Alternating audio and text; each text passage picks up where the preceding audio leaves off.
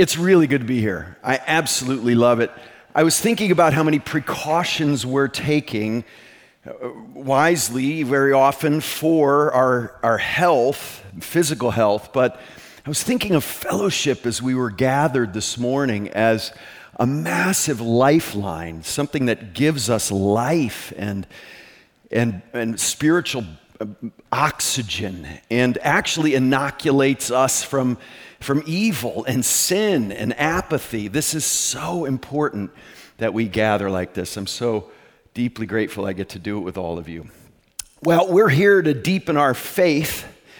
And I think it's really important when we are growing as Christians that we not avoid times when our experience seems to contradict what we believe as Christians.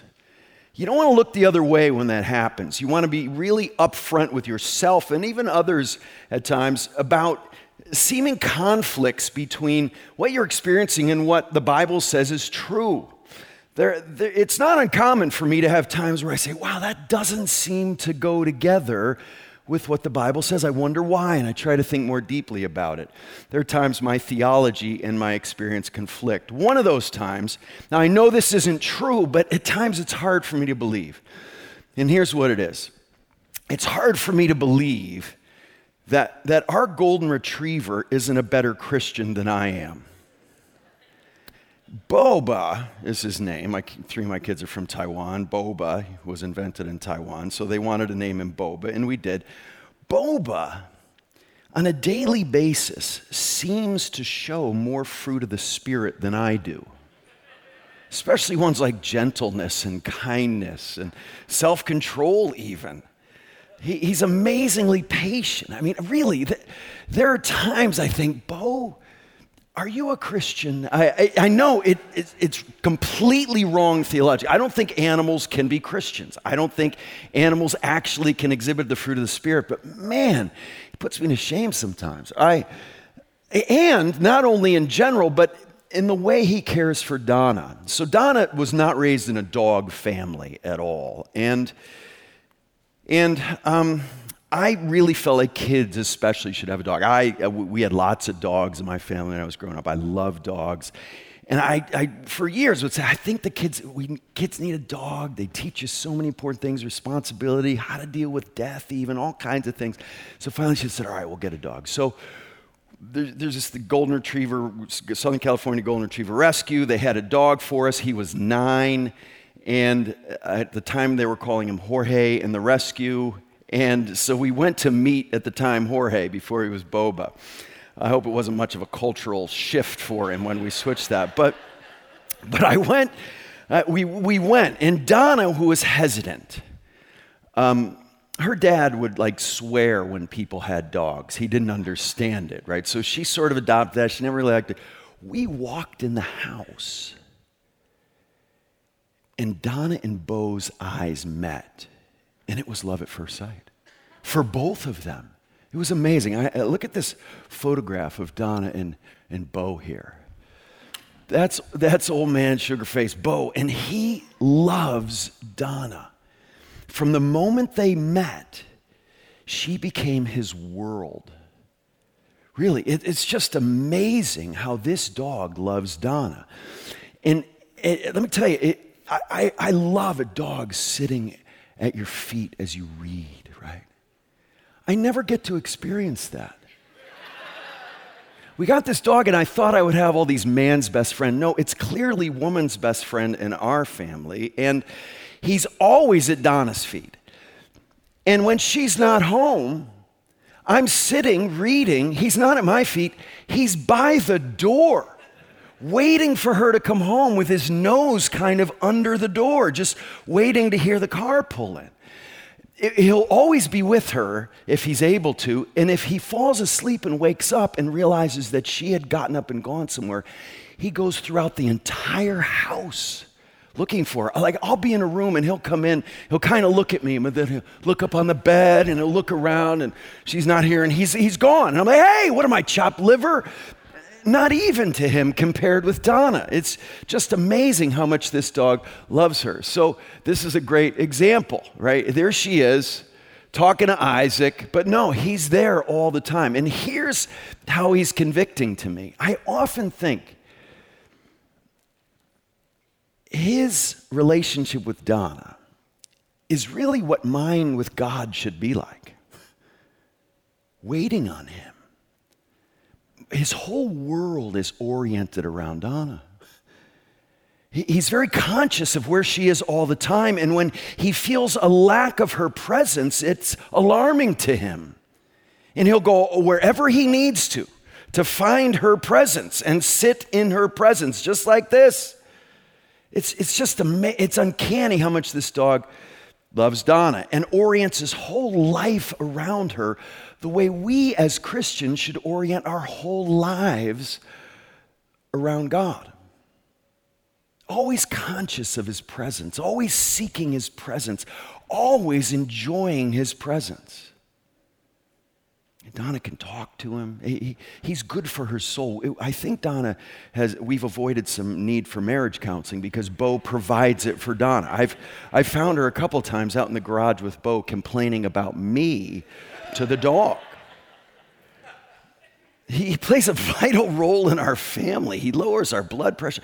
And, but, but it's been convicting to me to think about discipleship as we have been, because in a lot of ways, Bo is setting the example of what true discipleship is. It's orienting your whole life around Jesus. Not just kind of adding him to your life, even in a significant way, but no, orienting your entire life conscious of his presence seeking his presence more than anything else. It's a whole mentality, it's a whole way of living, it's a whole way of orienting everything in your life. And so, as, as we go through this series on discipleship together, we're asking the question this morning what is a disciple? Jackson did such a helpful job last week helping us think about why? Why is discipleship what our lives are all about? Why? Why is that? And, and, it was so helpful to remind us that even though God's common grace can make life pretty good, even though God's common grace can bring a lot of goodness and joy and happiness to the world, it's important to remind ourselves all the time that this is a fallen and dark and sin sick world. And we don't just settle down here trying to make everything fine as if this is all there is. Thank God that this isn't all there is. Thank God the answer doesn't have the last word, or death, as we've been singing this morning, doesn't have the last word. Jesus does. That's why orienting our lives around Him is the best and smartest thing you could ever do, because He alone has the authority to conquer death and conquer evil and sin the way we desperately need for him to. So uh, this morning we ask, what is a disciple? We are talking about, uh, as, as Jenny Earl helped us think about just now as she was doing announcements, this idea of, of what we're about, this, this engaging with people who don't know Christ and engaging with people who do. And evangelizing, preaching the gospel, and then seeking the whole time to be established in our faith, and then equipping and being equipped in our faith. That's what we're, we're thinking about. It. So we can reach our goal of on Judgment Day presenting everyone mature in Christ. That's what the whole purpose of our lives and our ministry at Grace is about. I mentioned during family time Sunday night when we had the Lord's Supper and some child dedications. By the way, I highly encourage you if you're not making it those to make those. Those are such important times in the fellowship of our church. But I, I mentioned this that you can have a really impressive ministry and not be making disciples individually, uh, collectively, as a church, we could have really cool, slick programs and facilities and, and impressive ways of doing things and running things and, and not be making disciples. I mentioned this last Sunday night. There was a church that, for probably in the 90s, was the church that churches all over the country looked to as an example of how to do church. And then uh, I think, I think it was about 2006, they did a multi year intense study to decide, to, to figure out if they were actually making disciples. And they realized they weren't. They thought attendance at these amazing performance oriented, entertaining, interesting. I mean, they ran the place like a corporation. They, they had uh, uh, worship services that were like off Broadway presentations. It was just amazing. And, and they weren't making disciples. People weren't growing in maturity in Christ, they weren't becoming more like Jesus. And I really appreciated how honest they were about it. Listen to what the senior pastor said when they finished this research. He said, um, some of the stuff we've put millions of dollars into thinking would really help our people grow and develop spiritually, when the data actually came back, it wasn't helping people that much at all. Other things that we did didn't put much money into at all, didn't put much staff into that stuff. That's what people were growing in and crying out for. We made a mistake. What we should have done when people crossed the line of faith in becoming Christians, we should have started telling people and teaching people that they have to take responsibility, become self feeders.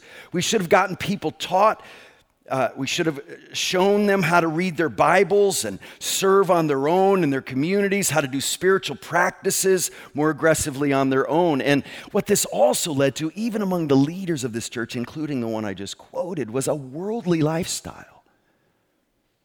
It's not just not making disciples. If we're not growing as disciples, we're growing in worldliness.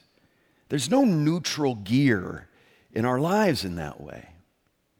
And so we want to be very intentional and explicit and concerned and going after truly making disciples. Now, what's interesting about this church, when they came out with these foundings back then, they packaged them and went on the road teaching churches how to do it better than they did, right? Very interesting. They kind of stayed in the same mode of we're the model church, even how to deal with our failures. But you got to wonder still if they're making disciples. the, the church is in chaos right now, but but it's just amazing how we can think based on a very worldly definition of success that we're doing well in ministry when that's not necessarily the case at all. We don't want to do that here at Grace. And so we've got to decide what a disciple is. And, and here's, here's an offering of a, hi, Bo, uh, what a disciple is. Can we just get that up? Yeah. Uh, can we just get the without Donna and Bo. Well, I suppose that's fine. Bo's modeling this for us. Um, yes, a disciple, someone who depends on, learns from, and is transformed by Jesus. That, that's a, a way of summarizing what a disciple is. These three vital points here depend, depending on Jesus, learning from him, and in the process being transformed to be like him and glorify God as we're intended in the process. You could also define it the way the Vine Project, this very helpful book we've been reading as leaders, defines it a forgiven sinner who's learning Christ in repentance and faith.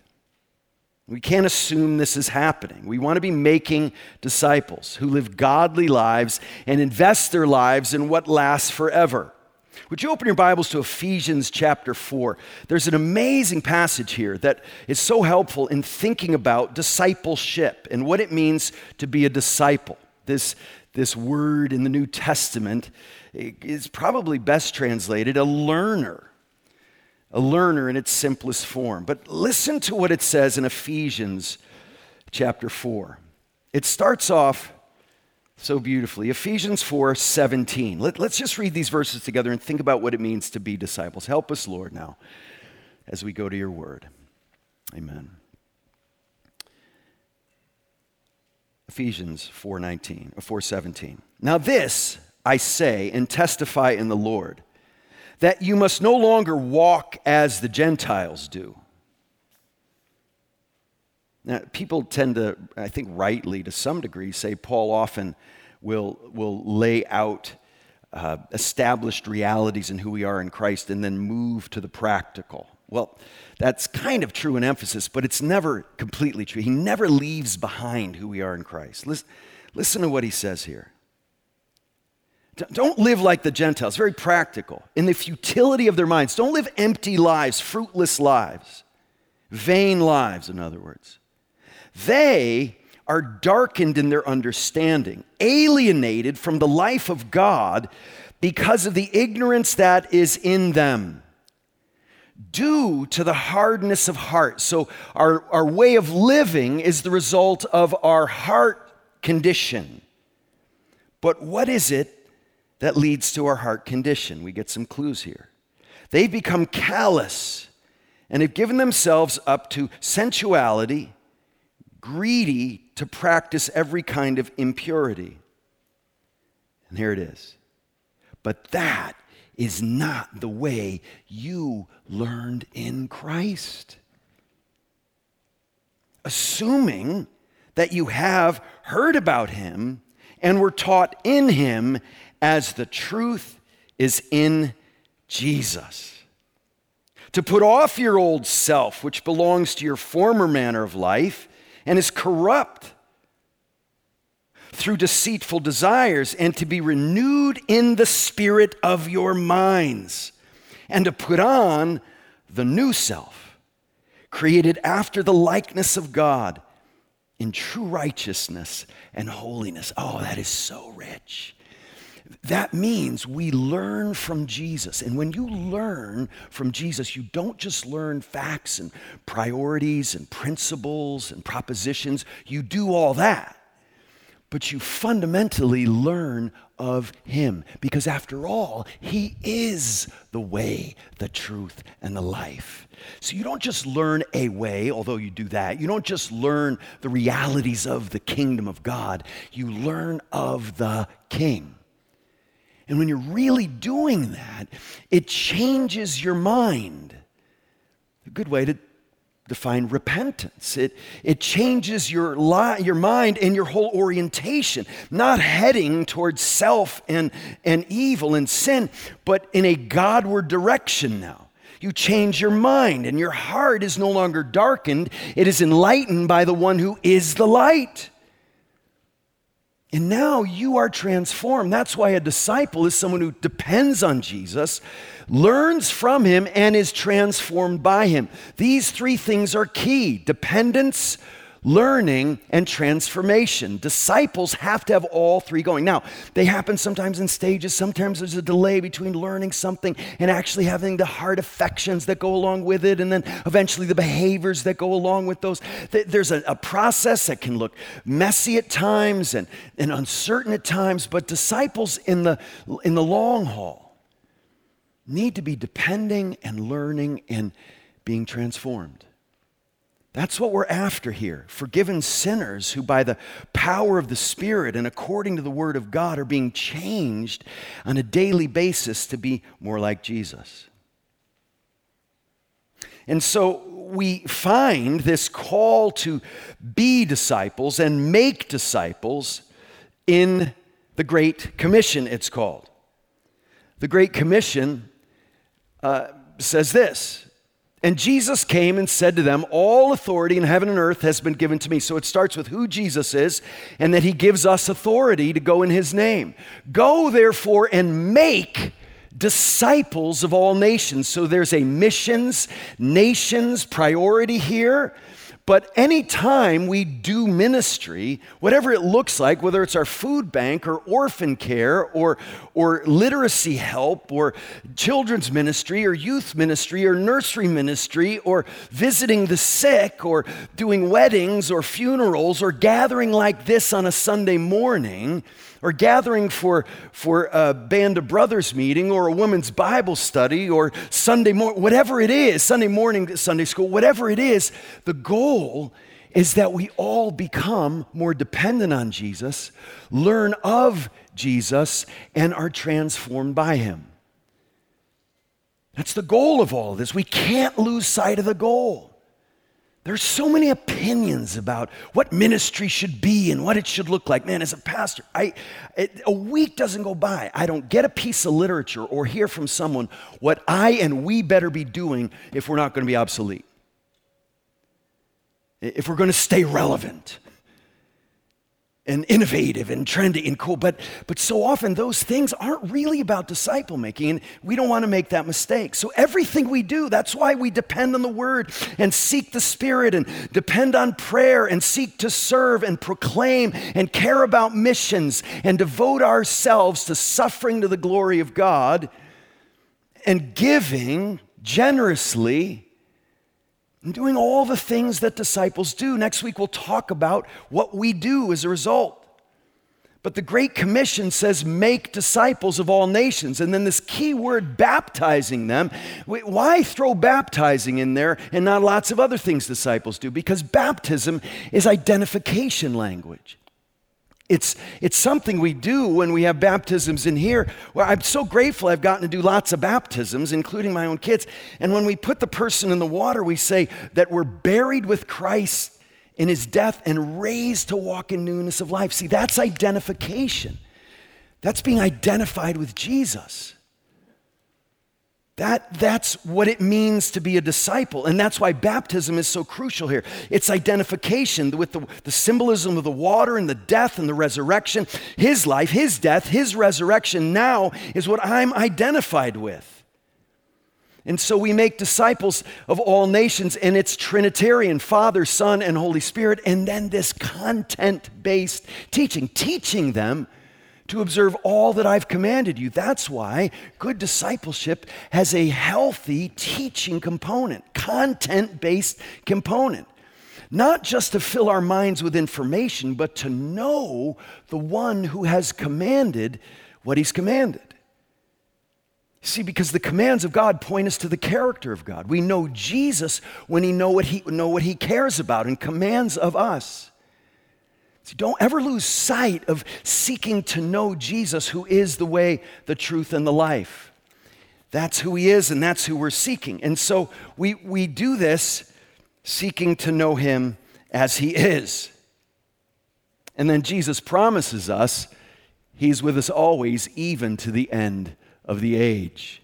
He's with us in this. He doesn't just reveal himself for 33 years and write about it in the Bible, but through the Spirit's mediating work, he's with us in this discipleship process. And that's the Great Commission. And I must add, the Great Commission must be grounded in and start with the Great Commandment. The Great Commandment and the Great Commission have to go together. I think we have all kinds of problems because we don't necessarily connect those two that we love God with all our heart, soul, mind, and strength, and our neighbor as ourself. And that's the foundation of the Great Commission. Why? Because we love Him because He first loved us. And we love others because He loved us, and we want them to know that love He has for a lost and sinful world. And so we go about this great commission in this way. But it's got to be grounded first in dependence, as I've said. It's, it's beautifully summarized in Galatians 2:20. I have been crucified with Christ. There's that identification language. It's no longer I who live, but Christ who lives in me. That doesn't mean you're obliterated as a unique creation of God with a unique personality and gifts and a role to play in the body of Christ. It means, though, that your identification with Christ is so overwhelmingly foundational and important that Paul uses language like, I no longer live. There's no independent living now. There's no independent existence. It's doulos language. It's, it's slave language. It's, uh, I have no independent will of my own anymore. I've been set free from the bondage of sin and death, and now I have a new master, not that's going to kill me, but give me life. This new master is the one who frees me, but now I answer to him. I'm free now to follow and have a life of righteousness. It's no longer I live, but Christ who lives in me. The life I live now in the flesh is by faith in the Son of God who loved me and gave himself for me. This total identification seen in baptism and this, this slave language, this, this, this no longer having in any independent existence, is powerful for us to understand. We become then like what we love. That, that's the next connection here. When we love Christ, when we find our life in Him, He's everything to us. There, there's no independent existence anymore. That's why Jesus is a disciple's not above his teacher, nor a servant above his master. It is enough for the disciple to be like the teacher and the servant like his master. So do, we don't just learn about Jesus, we learn of Jesus at the feet of Jesus and become like Jesus in the process. But look what Jesus says discipleship looks like. When you love Jesus, when you find him more precious than anything else, you now change everything. Your old way of living is dead to you, and your new way of Christ centered, Christ exalting, Christ dependent life is everything to you.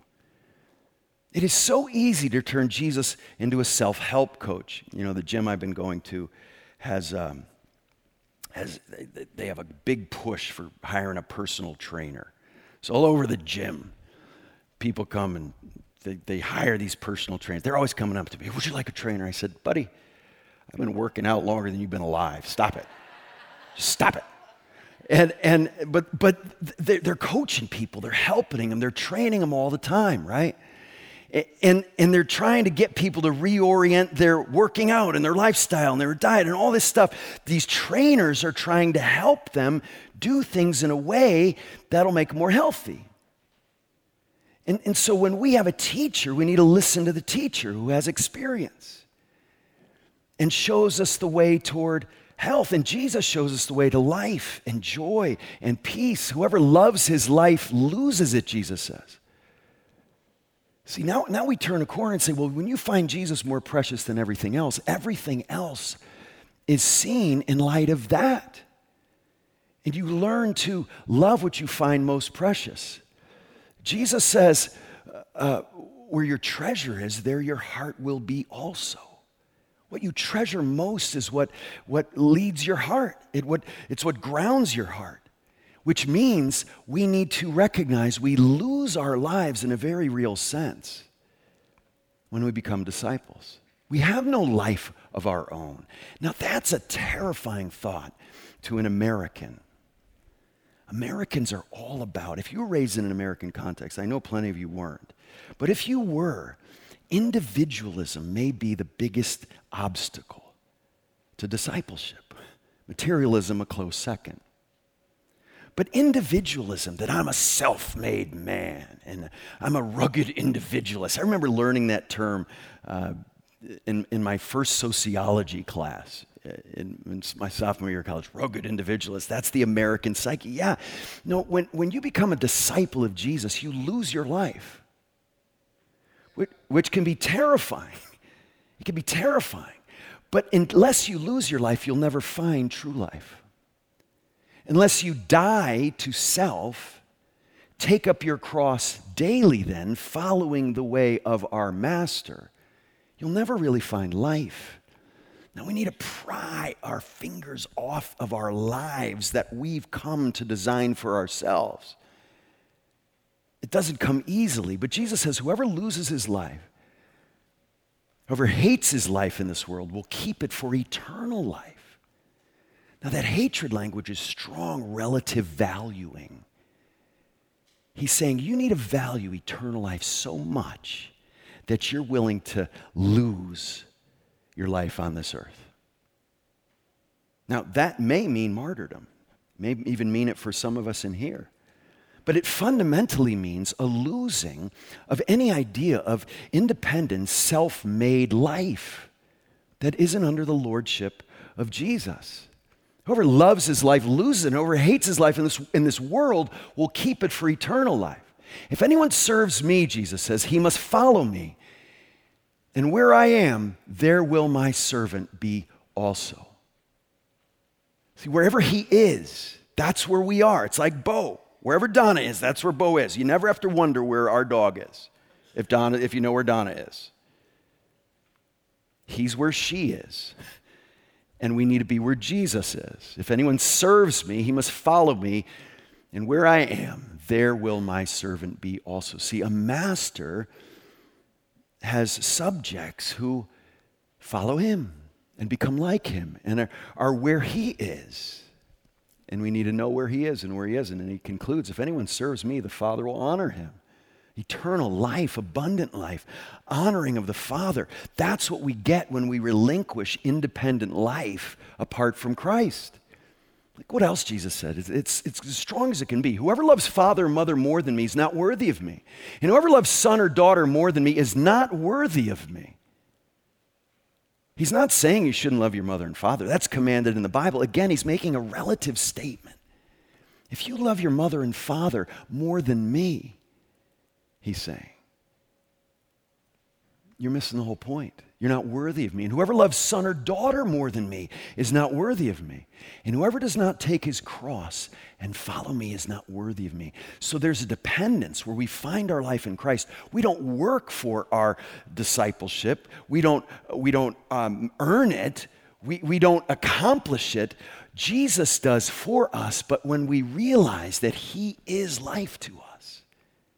Now, this life we see is fleeting as it really is and we're able to let go of all the things we so often strive after where moth and rust destroy and thieves break in and steal. Instead of tr- storing up treasures in heaven and with growing intimacy with Christ and transformation to be like Christ. Jesus says, Whoever finds his life will lose it. And whoever loses his life for my sake will find it. Do you see what a radical reorientation this is? And in the New Testament, it's not radical, it's just the normal Christian life. For cultural Christianity, it's radical, but not for the New Testament. Last passage. Then Jesus told his disciples, If anyone would come after me, let him deny himself, take up his cross, and follow me. For whoever would save his life will lose it, but whoever loses his life for my sake will find it. For what will it profit a man if he gains the whole world and forfeits his soul? Or what shall a man give in return for his soul? See, G- there's no fine print with Jesus. That's one of the things I love about him most. There's no fine print. There's no fast talking speaker at the end of the commercial talking about all the potential side effects that you can't even understand. It's always amazing to me. This will solve all your problems in this area of your life. And then this guy's saying, hemorrhage, blood clots. It's, it's just amazing how, if you actually pick up occasionally what he's saying, that Jesus isn't a fast talking uh, commercial at the end, so you can't even, he, no fine print with Jesus. No mixed messages, no salesmanship. He lays it on the line. Jesus is a straight shooter. You may not like what he says, but, but he's not trying to con anybody. Jesus tells the truth, He is the truth. And so, being a disciple of Jesus is something you need to know ahead of time as you seek to get into it. Jesus warns people to consider what they're getting themselves into when they follow Jesus. I'm not here trying to be some game show host or salesman because I want to represent Jesus. Jesus is everything to us. So Colossians 3 puts it this way Set your minds on the things that are above, not the things on earth. And here it is again. Listen to this picture of discipleship. For you've died, and your life is hidden with Christ in God. When Christ, who is your life, appears, then you will also with him appear in glory. Christ, who is your life, not your self help coach like the trainer at Crunch Fitness. No, He is your life, not, not somebody who gives you advice or teaches you ethics and how to live. No, He is your life. He gave you life in the first place, and He offers eternal life by faith in Him. And no sacrifice in this life could even come close to comparing with knowing Christ and His love for us. That's who Jesus is. The way, the truth, and the life. You will never regret giving your life to Jesus when it's about Him, not about making your life better or more tidy or safer. You know, I, I understand what they're after marketing wise, but the Christian radio station, that their big motto is safe for the whole family. I think it used to be, but ah, safe for the whole family. How, how about radically decide? Nah, I don't expect them to do this. Don't, don't get me wrong. They got a, a purpose, but I just, I wonder if that safety idea slips into our thinking and overwhelms us. Did you hear the way Jesus talks to us? He says elsewhere that he comes to bring a sword that'll even divide families. Oh, he's the Prince of Peace, but that peace he brings isn't without division that he brings as well. Jesus brings teaching that tests your true reasons for being a disciple, for being a Christian. There's no pragmatic, self centered consumer mentality. Jesus wants to at times shock us and offend us and change us with radical, read normal discipleship. Because the fact is, God is holy and we're sinful. And God hates and judges sin. And we all have hell to pay. And we need God to overcome our sin and rebellion. We need a Savior, and Jesus is that Savior. And if you've never come to terms with that basic gospel, you're not a disciple. And I want to plead with you this morning to turn and reorient everything around Jesus. You won't regret it. I've been following Jesus as long as I can remember, and I've never regretted it one day in my life. It's been costly, it's been challenging. At times, it's felt exhausting and frustrating. And as I said, sometimes my reality conflicts with what I believe, but as I walk the path of a disciple, Jesus proves himself more and more worthy of my whole life. He's worthy of your whole life. And He's the one who will give you life that actually has worth for eternity. So turn from sin and trust Jesus and come up after the service and pray with those who are here to pray with you or someone who brought you, maybe, who you know has a relationship with Jesus. Don't leave here today without trusting Christ and becoming a true disciple. And He will bring life and peace and abundant joy as only He can when Jesus becomes our greatest treasure and our greatest joy.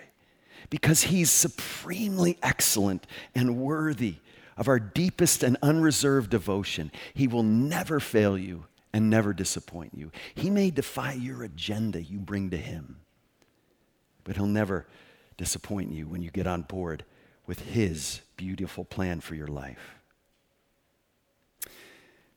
Um, I got a lot of messed up family members.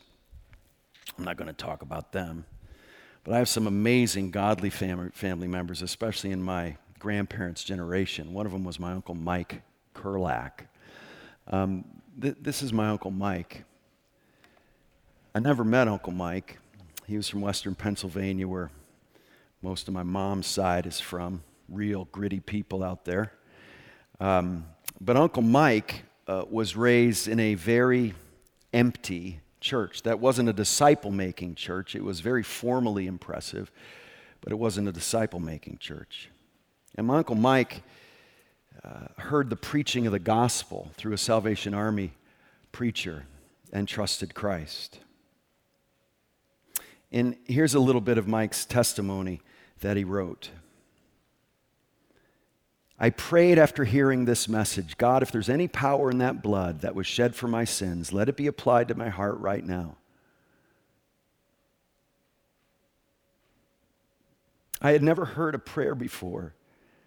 In fact, I had never even been to a Protestant church or talked with Christians except for the man who gave me a tract once. As soon as I uttered that simple prayer, the burden of sin was lifted, and I knew I had been saved. I said nothing at home at first, but of course, eventually my father found out. He became extremely angry and wanted me to know that he did not approve of my being what he termed a salvationist. He ordered me to abandon my new religion and to return to the church of our family. But I told him I could never do that. Then he ordered me out of the house. I found other quarters where I could live, but occasionally I would sneak home when I thought my father was working. Twice my father caught me at home. Once he grabbed a butcher knife to stab me, but my brother in law standing behind him caught his arm. And while my father turned to see who had interfered, I slipped out the door. Another time he tried to choke me to death, but God interfered miraculously at that time. Finally, I left for Nyack, New York to prepare for missionary work. For the Lord had revealed to me that I was to serve him in Africa. Just before sailing for France and then on to Africa, I visited my father. He was quite calm this time, but of course, thought it was ridiculous for me to go to a place where cannibals lived. He said he hoped they would finish the work he had meant to do. In other words, kill me. I was assigned to begin missionary work in Timbuktu. It's a real place, you know. Reverend Willard Martin and I were first to begin the work and live there. There was a strong Muslim city there, and therefore we had opposition, but eventually we prayed to the Lord for the souls that did emerge out of darkness, seeking the true and living God. And listen how he concludes his testimony. As we review our past 45 years on the mission field, we can only rejoice at what God has done. If we had another life to live, we would gladly give it for Africa. We found joy and peace and blessing in the service of our King. See, being a disciple isn't being religious people or even moral people or nice people.